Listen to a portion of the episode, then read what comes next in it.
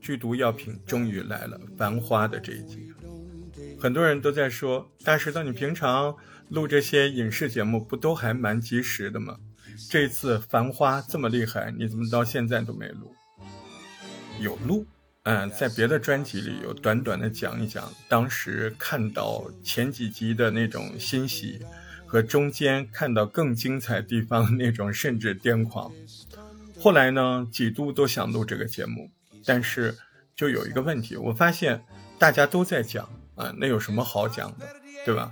哎，在讲王家卫，在讲胡歌，在讲马伊琍，好像没什么意思。要不然跟着人家一起去说大上海的变迁，黄河路没有霓虹灯了。呃，当年的人怎么去逛华联商厦？我觉得也没什么意思吧，对吧？哎，还有，我也不想蹭那个流量，我也不是什么知名人士，大家都在聊，我就很担心是不是有人跟我一样，看到《繁花》这个题目的音频节目都跳过去都不听，都觉得差不多了。所以这时候我才觉得差不多了。我觉得《繁花》已谢，也放完了啊，这个流量咱也。不需要再去蹭啊，蹭也蹭不到，那还不如在繁花落尽之时，好好的面对王家卫带来的这场视觉的盛宴，面对金宇澄老师呕心沥血的这部《沪语》的长篇小说，哎，在面对这样的精心创作之后，嗯，我想想，这这口糖他怎么吃，这杯茶它到底有什么余香？嗯，咱们坚决不说王家卫啊。这个节目里没有，也没有什么演技什么的，那个咱不聊啊。电视剧里面的什么情节咱也不聊，哎，咱今天就是想聊一点可能大家没有仔细咀嚼的东西啊，可能会错过的，或者说有一些哎您还没有扒拉到的，那咱们今天聊一聊。而且剧毒药品，剧毒药品，我们基本上，呃，它就会针对于原著的东西会多一点。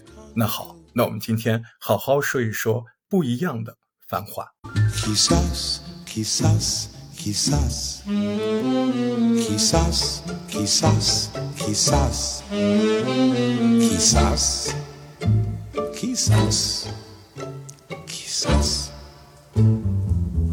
说起《繁花》这部小说，它最早是发表在二零一二年，发表在《收获》杂志上。那一年，这个小说还获得了。中国小说学会评选的年度长篇小说排行榜位居榜首，这是二零一二年。那二零一五年呢？这个小说拿到了第九届茅盾文学奖，也入选新中国七十年七十部长篇小说典藏。那这个成绩在中国当代文学，特别是九十年代之后的现代文学上，那《繁花》那就是一个经典，它是经典速度最快的一个作品。是一个现代文学的奇迹，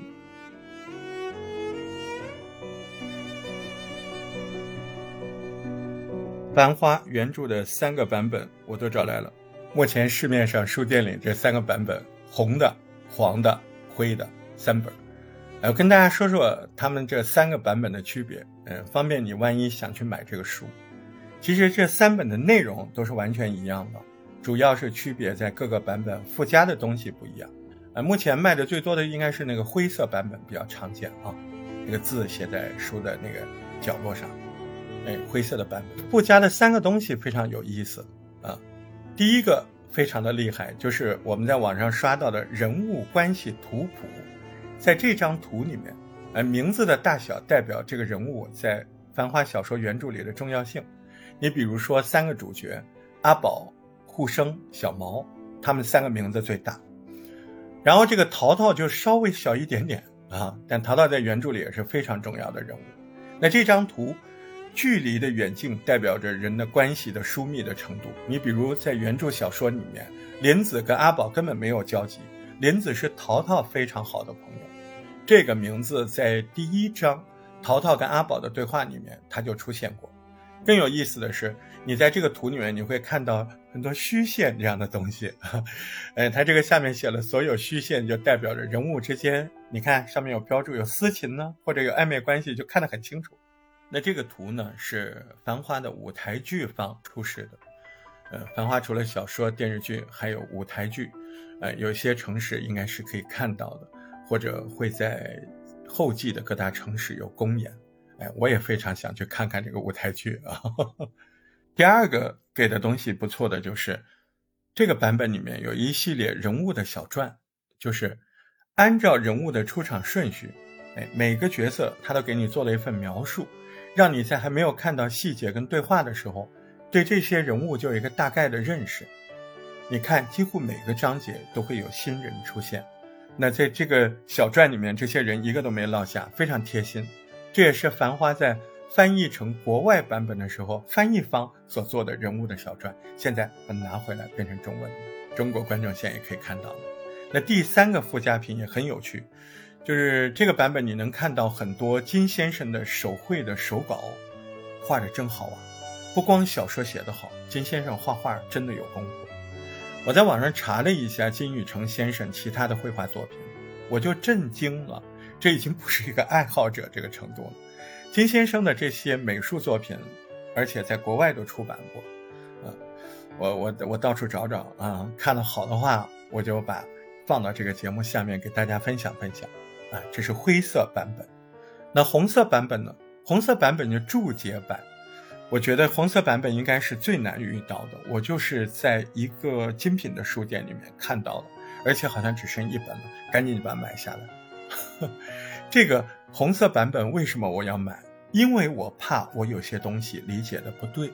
那这本它就可以解决这个问题。这本就像一直有人给你发弹幕一样，陪着你读那些红色的小字，就是批注，很有意思，帮你理解这些内容。有一些会介绍他提到的上海的老历史、老的风情，哎，相当于一个拓展阅读的部分。小说里面很多词儿是上海话独有的，你看我一个江南人，我的很多都不懂，对吧？所以你看，如果不太懂上海话的，那你需要这个版本啊，看的这些注解一眼就明白，原来上海话里头表达感情程度是这样的，是用这个词的啊。那写批注的人谁呢？沈鸿飞老师。他也是上海人，他自己的本身的对上海的知识储备和对上海的理解，就会让你觉得这个拓展非常有意思。这本书里面也是有很多金先生的手稿，啊，可以看到这个手稿的原稿，大家就更能理解小说里描绘那个场景的意境。这就是红色版本，老断货买不着。黄色版本呢，我没有买啊，黄色版本。其实是三个版本里面最精美的，它有个硬壳子啊，精装的，嗯，其他两本都是软的。那这个黄色版本，有一些小伙伴可能会比较熟悉，因为它是人民文学出的这个茅盾文学奖系列作品里面的一本。繁花不是二零一五年的茅盾文学奖啊，所以这个印的就是二零一五年这个版本小说原文外加金先生的插图。哎，如果你要收集茅盾文学奖整套书，那这本就很合适，格式统一嘛。三个版本就是这样。读这个小说的时候，有有两点，我觉得大家要注意一下，挺有意思的。第一个就是金先生写这本小说的时候，用了大量的人物对话，而且这些对话的形式，它不是我们常规看到的那种标点符号啊，什么冒号、引号，不是，而是谁谁谁说，逗号。后面就是他说的话，啊，句号，就是这一段的结束。那这些对话也不会有什么帮助语气的，什么惊叹号啊、问号什么的，通通都是逗号、句号。就这种形式，可能有些人不习惯，但我觉得你一旦适应了这个方式，你就会发现这些对话有一种非常特别的气质。嗯，有个非常好玩的点，就是大家在读这些对话的时候，可以注意一下它的目录，这个也是挺好玩的。你注意一下它的这个数字目录，真的很奇妙，有简体和繁体的两种形式。比如说，第一章是繁体，那第二章就是简体，第三章又是繁体，这是怎么回事呢？在这个小说里，但凡是讲九十年代的、一九九零年之后的事儿，它就是简体的目录；所有发生在九零年之前的六十年代、七十年、八年前尘往事，那这个目录数字就是繁体。哎，你看那个阿宝跟贝蒂小时候那个章节就是繁体的，就相当于每一个章节，你看着它的章节的繁体还是简体，你就知道它大概是哪个年代。啊，就非常喜欢金老师这个设计，在这一点上，三个版本都是一样的啊，都能够感受到。灰色的那个小篆里面还会给标一个年代。总结来说，三本灰色版本人物关系图小篆很精彩。红色的版本有独有的沈老师的注解，这个版本你碰到了赶紧下手，非常难买。黄色那个版本嘛是人民文学、矛盾文学奖的套装啊，如果你搜集这个整套的，那你黄色精装版对吧？大家可以根据不同的需求各取所需。对，红色最难买。个人觉得这个以上海话写的原著理解不是很难，特别是如果你有红色那个版本。嗯，我觉得大家都应该能够读得懂。电视它有两个版本，一个是普通话版，一个是沪语版。那在小说里面，在正文之前，那个作者就跟这个回忆一样，哎，讲了电影《阿飞正传》那个半分钟的结尾，哎，王家卫的《阿飞正传》那个最后半分钟，梁朝伟骑着马找马的那种感觉啊，电灯下面。数着钞票，数清一沓放进西装口袋，再数一沓，再拿出一副扑克牌，捻开细看，再摸出一副，接下来又是梳头啊，三七开，对着镜子很仔细的数，然后全身穿的笔挺的西装，那骨子里那种傲气贵气，最后关灯，哎，这半分钟其实非常有上海味道，我觉得这是个很高明的开头，啊。电影结束，小说开始，是吧？像上海味道延续在那个里面。《繁花》究竟写的是怎么样的上海味道？因为那个抖音呢，呃，各个节目里面聊的都挺多的。嗯，有人会说黄河路以前是不是这样的？那时候的人穿什么样衣服，吃什么东西？嗯，我不是说肤浅啊，我就是我我们想聊一聊这个小说背后。嗯它是不是还有一些可以让我们感受到的更多的东西？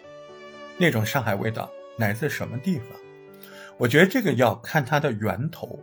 这个浓郁的上海味道的繁花，它有没有源头？有没有灵感？有没有参照物？嗯，有。它是来自一艘一百多年前的大客船。为什么这么说呢？一八九零年，有两个来自上海的。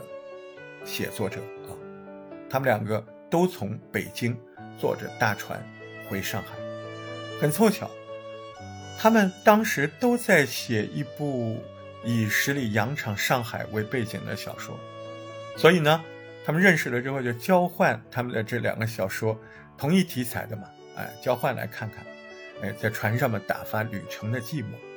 这两个人谁呢？一个叫韩邦庆，他写的小说叫。《海上花列传》，另一个叫孙玉生，他的小说叫《海上繁华梦》。很多人可能比较熟悉那个《海上花列传》，啊，它不但是纯粹的吴语写的小说，最重要是后来张爱玲不是把这本书翻成普通话了吗？而且胡适对《海上花列传》也非常的赞誉，说《海上花列传》是吴语文学第一部的杰作。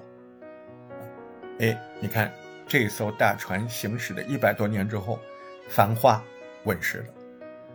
金老师金宇澄他自己说的这件事儿啊，他说当时为小说叫什么名字纠结了好多时间，最后在刚才讲的那两本小说《海上繁华梦》和《海上花列传》里面，这两个名字各取一个字，一个繁，一个花。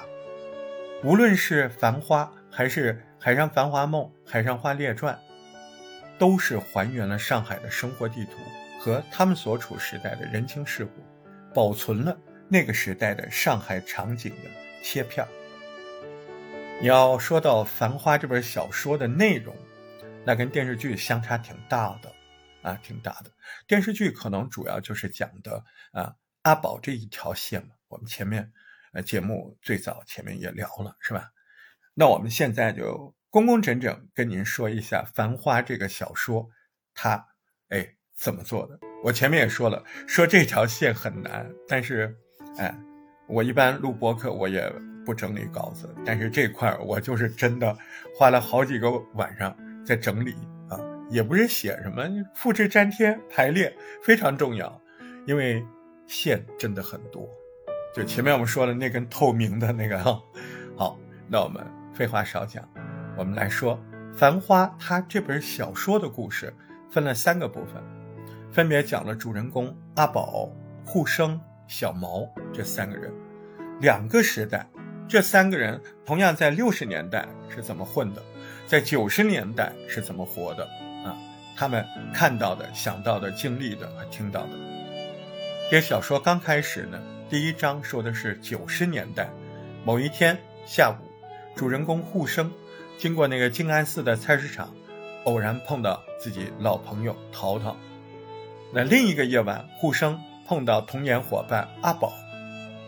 这两场相遇都是不约而同的感叹：时间过得怎么快呀！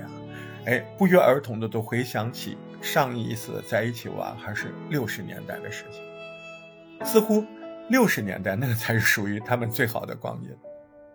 哎，这些相聚之后，繁花的场景就闪回到六十年代了。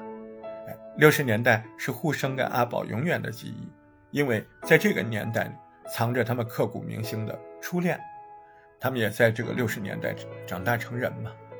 阿宝就始终记得自己十岁的时候，跟邻居的小姑娘贝蒂爬上屋顶看星星聊天的场景，跟那种岁月静好的温馨记忆相伴的，还有那个时候，啊，时代就有点疾风骤雨的社会环境那个味道。阿宝的记忆里面，自己的爸爸每天深夜都趴在桌子上写字儿。当时他以为父亲是在做账什么的，其实呢，阿宝的爸爸是在写申诉材料。阿宝爸爸出身于大资产阶级家庭，但是呢，他又是真正的革命者。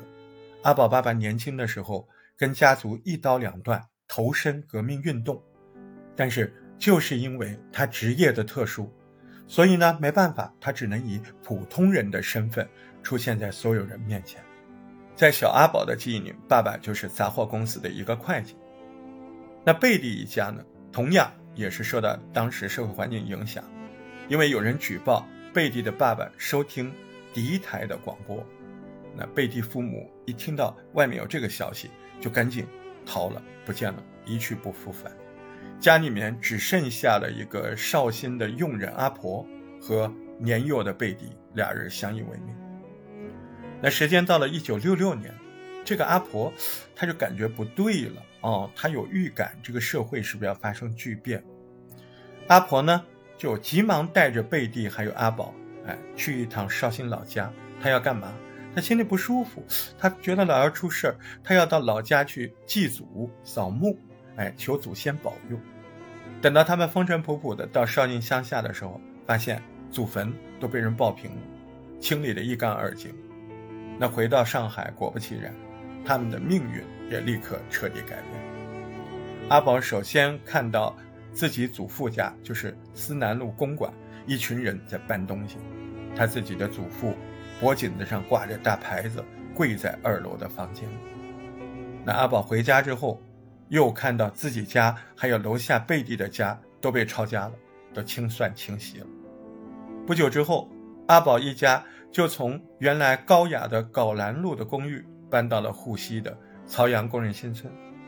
阿宝家这个新家的门口挂着跟自己的祖父脖颈子上一样的牌子，哎，上面写三个大字“认罪书”。那六十年代的某个黄昏，阿宝跟伙伴们最后一次看到邻居的小女孩贝蒂。这次见面之前，贝蒂心爱的钢琴被陌生人给抢走了。而就在这次见面后不久，贝蒂还有绍兴阿婆都不见了。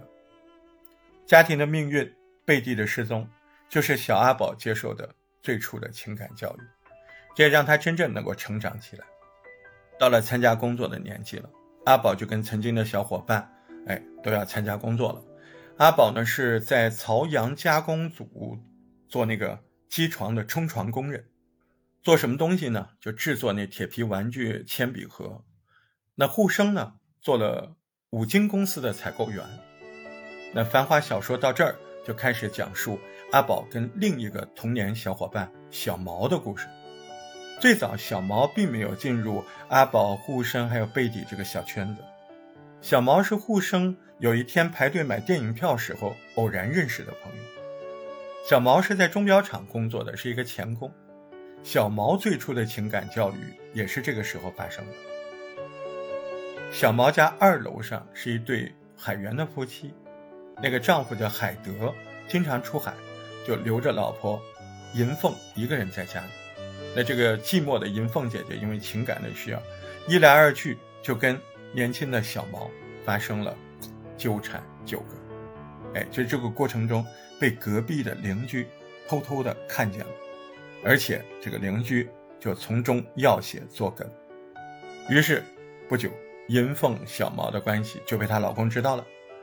小毛的妈为了平息这个风波，怎么办呢？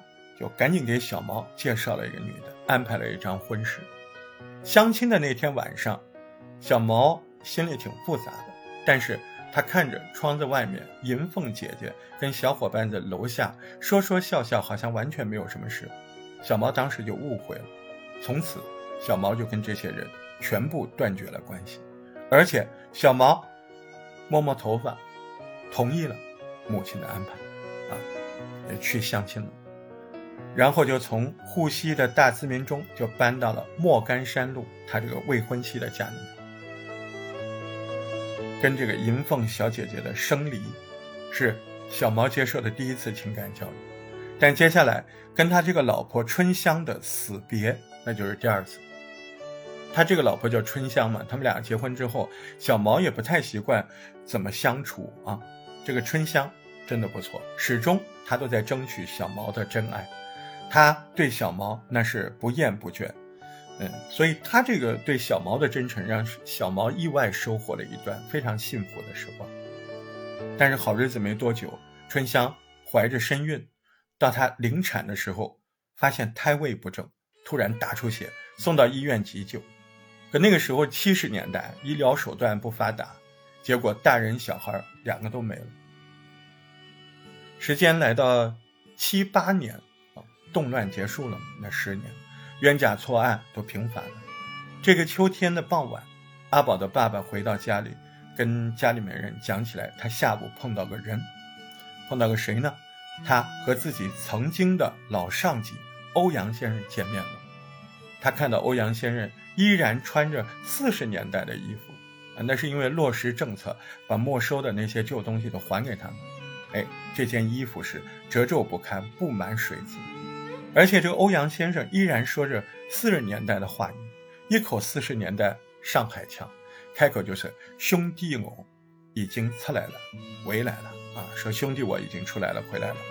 呃，说话间呢，谈的内容都是四十年代的事儿，四十年代的工作，什么四五年形势怎么样了，四九年形势怎么样了。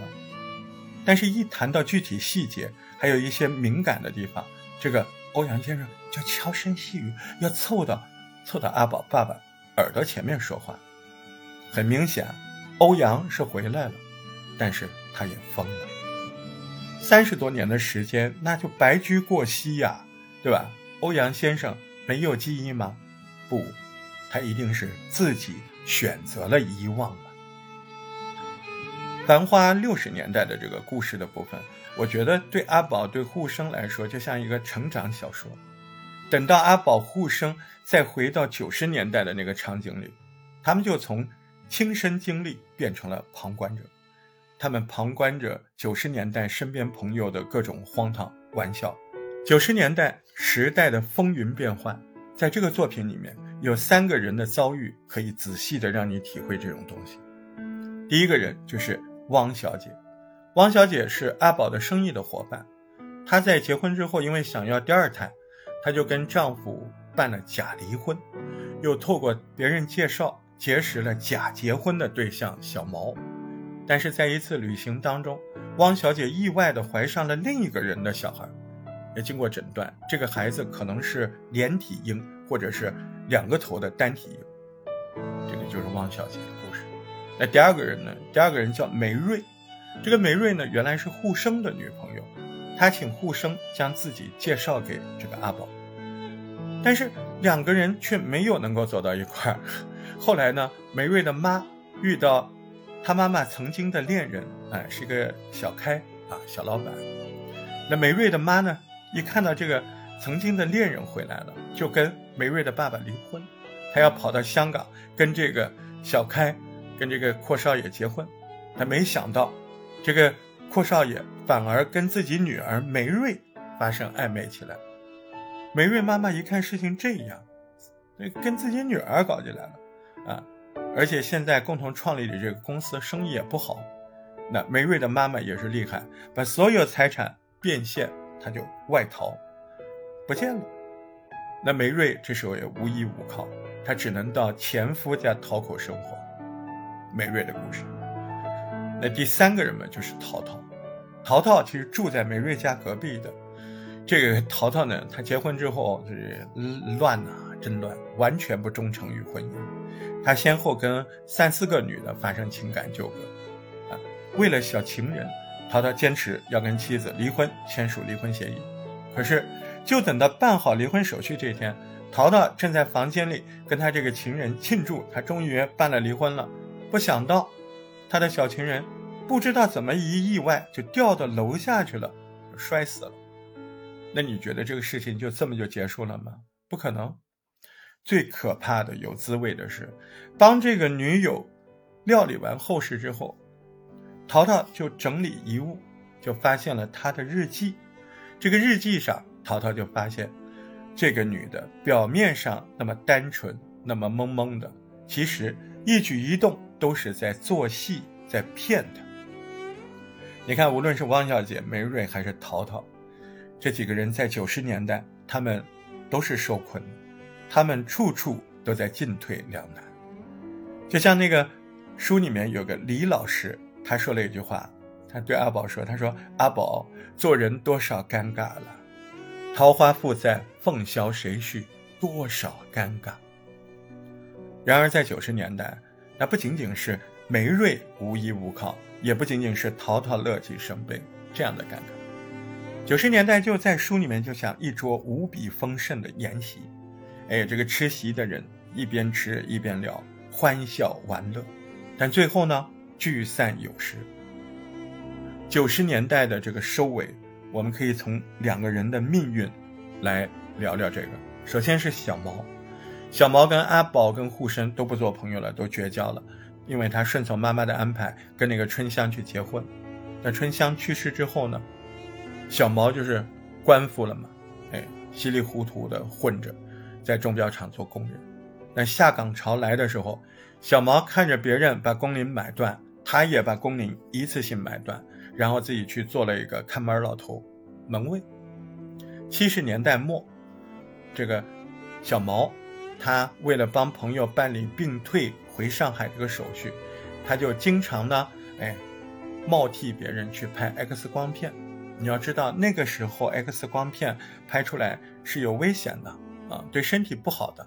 所以呢，不小心在七十年代做那些事儿，就给他身上落下了很重的毛病。一晃二十多年，到了九十年代，阿宝跟护身小毛重聚，他们经常去看望。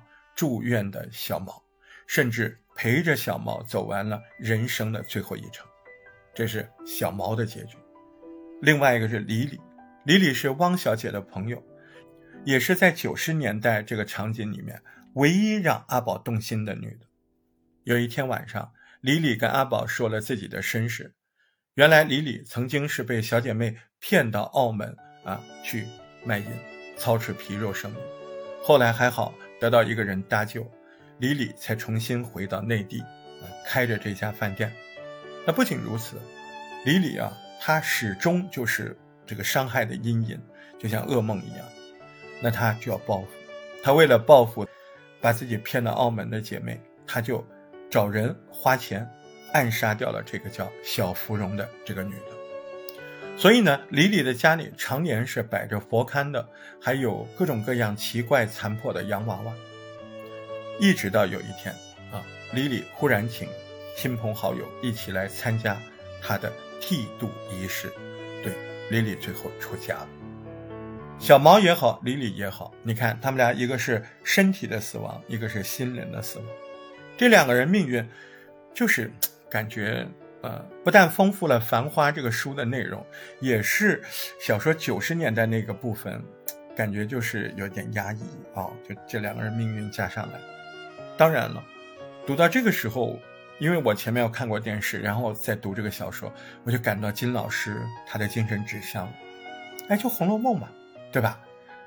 繁华到底都虚空，是不是？荒唐一场终成梦。繁花的尾声部分就藏着这样谜底似的插曲啊。那个呼声跟阿宝在九十年代的上海街头闲逛着，呼声就问阿宝你怎么不结婚？阿宝就问呼声你怎么不离婚？两个人都一笑，没有给出回答。搞了半天，阿宝说了一句话，那这句话就像是小说对九十年代命运整个的一个宣判。阿宝说了什么？阿宝说：“面对这个社会嘛，大家只能笑一笑，不会再有奇迹了。”尽管在书里面存在着六十年代、九十年两个时代两条鸿沟，但是金宇澄老师说：“他说也许在不同的年代本来就应该不同，嗯，他们都是那个时候真实的生活的呈现。”呃，《繁花》里面好多人物进入九十年代之后都很彷徨，对吧？那这种彷徨感就来自于从六十跨到九十，中间还有那十年，对吧？来自于这个东西啊，它是对立的，它它没有办法那么好的焊接衔接在一起，对不对？两段历史不相容。换句话说，六十年代跨了九十年代，中间隔的那块，好多人都是两世为人吧？他能不尴尬吗？所以，在这部小说里面，总的基调其实是 so sad，是悲哀的。小说里那些有蛮多宿命感的对白，嗯，我我觉得就是《红楼梦》那句话，就是落了片白茫茫大地真干净。但话说回来，我不认为《繁花》是一个彻头彻尾绝望的这样书，它有这个感觉，但它不是彻头彻尾的绝望。因为金老师在里面，你看对那个悲观他是有保留的，对绝望也是有反抗的。这种反抗绝望的可能，一个就是记忆的那种救赎，一个就是物质的救赎。张爱玲曾经说过：“因为对一切都怀疑，中国文学里弥漫着大的悲哀，只有在物质的细节上才能够夺得欢愉。”所以。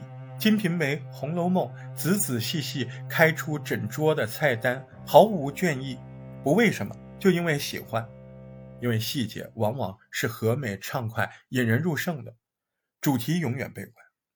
张爱玲说：“一切对于人生的笼统的观察，其实最后都指向虚无。”这段话也完全可以用来概括《繁花》。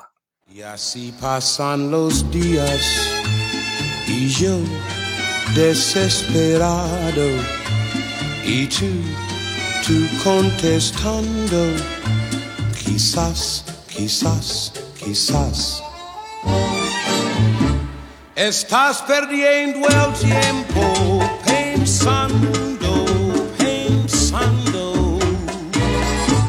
por lo que más tú quieras, hasta cuándo, hasta cuándo. Y así pasan los días y yo desesperado y tú, tú contestando, quizás, quizás, quizás, quizás, quizás, quizás, quizás, quizás.